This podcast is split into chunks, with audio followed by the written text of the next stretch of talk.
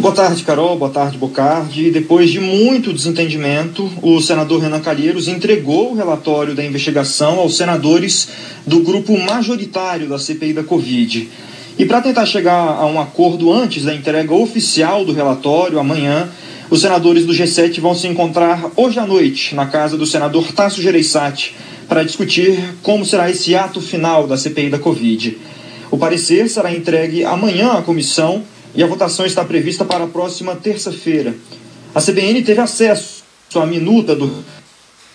Ele sugere o indiciamento do presidente Jair Bolsonaro por 11 crimes, dos três filhos dele, do ministro da Saúde, Marcelo Queiroga, e outros três ministros do governo, Onix Lorenzoni, do Trabalho, Wagner Rosário, da CGU, e Braga Neto, da Defesa, apesar de, no caso deste último, ainda haver discussões entre os integrantes do G7. Renan ainda diz no relatório que está caracterizado o dolo, ou seja, a intenção do governo de expor as pessoas à contaminação em massa e diz que o governo assentiu com as mortes dos brasileiros. Ao todo, 70 pessoas e duas empresas serão indiciadas, pelo menos segundo essa minuta entregue pelo senador Renan Calheiros para os é, senadores hoje.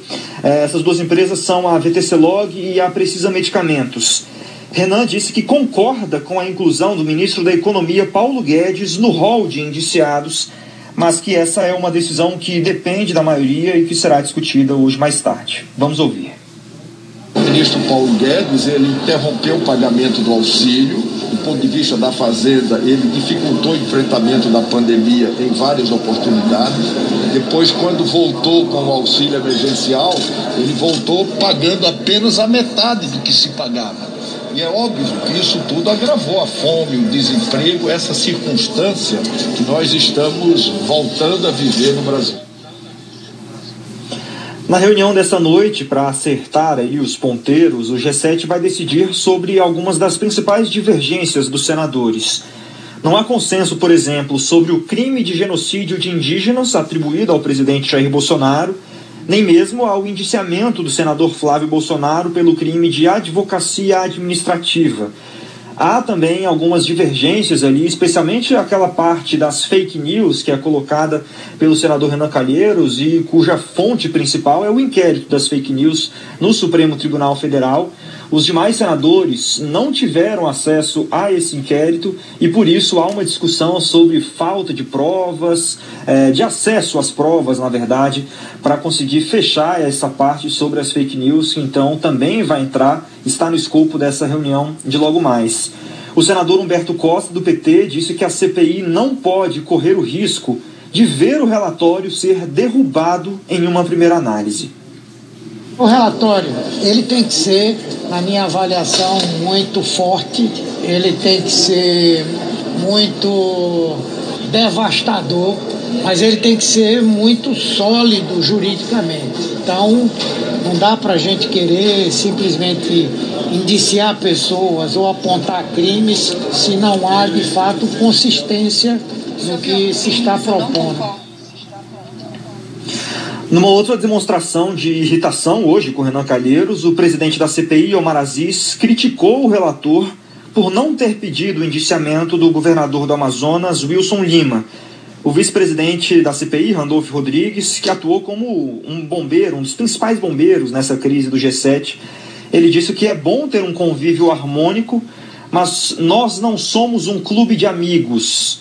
Nós fomos escolhidos pelo povo para cumprir nossa missão fecha aspas, essa frase então de Randolph Rodrigues, que foi inclusive muito criticado, especialmente no estado dele, por causa dessa proximidade que houve entre ele e Renan Calheiros, é, um senador que fazia, eles faziam oposição um ao outro, é, e que agora essa oposição vai se aflorando nessa reta final e com esse relatório ainda, fech ainda não fechado, é, haverá certamente muita discussão hoje nessa reunião que começa às 7 horas da noite. Carol. O César, e o depoimento de hoje acrescenta alguma coisa, muda alguma coisa nesse relatório final? Acrescenta um pouco, sim, Carol. O farmacêutico Elton Chaves, representante do Conselho Nacional de Secretários Municipais de Saúde na Conitec, disse à CPI da Covid que foi pego de surpresa com o adiamento da análise do relatório sobre o kit Covid na última semana. Como a gente mostrou, por pressão política, a comissão deixou de votar há duas semanas um relatório que contraindicava o uso de medicamentos como cloroquina e azitromicina e que seria enviado ao Ministério da Saúde para ajudar na definição de protocolos para o tratamento da Covid. Ou seja, seria um primeiro passo para o Ministério da Saúde contraindicar o uso desses medicamentos sem eficácia para o tratamento da doença. Segundo Elton, haverá na próxima quinta-feira, daqui dois dias, uma reunião extraordinária da Conitec para debater o assunto. É, ele destacou, inclusive, que desde o início da pandemia não houve uma reunião extraordinária da Conitec, eles se encontram de forma ordinária uma vez por mês, mas essa sessão então foi marcada para fazer uma discussão somente sobre esse ponto, então, é, do tratamento pré-hospitalar, tratamento de pessoas que não foram então ao hospital, é, mas que estão com Covid. Elton ainda disse que a Conitec não havia se posicionado até hoje sobre o uso dos medicamentos sem eficácia contra a Covid, porque ela só age sob demanda. Vamos ouvir. Essas orientações técnicas elaboradas pelo Ministério da Saúde, que trouxeram medicamentos como cloroquina, hidroxicloroquina para serem utilizadas no âmbito uh, da Covid, é, esse documento foi elaborado pelo Ministério. Nós não tivemos participação. Em nenhum momento foi apreciado pela Conitec. A, a, própria legislação e o decreto da Conitec, as orientações técnicas não são sujeitas à submissão pela Conitec, mas uma diretriz uh, terapêutica ou um protocolo. Mas em algum momento o Ministério da Saúde chegou a consultar a Conitec neste um ano, quase dois anos de pandemia, chegou a ter essa consulta do Ministério da Saúde e a Conitec? Não, senador. A sessão foi tomada por críticas à demora da TEC e também ao ministro Marcelo Queiroga. Mas apesar dessas declarações e do esforço inicial de alguns senadores, Queiroga não prestará novo depoimento à CPI da Covid. Este, então, de hoje, de Elton Chaves, foi o último depoimento. A agenda agora é amanhã entrega oficial do relatório final da investigação e na próxima terça-feira a votação, então o último ato da CPI da Covid, pelo menos por enquanto. Vamos ver se vai haver algum desdobramento dessa reunião de hoje à noite dos senadores desse grupo majoritário. Carol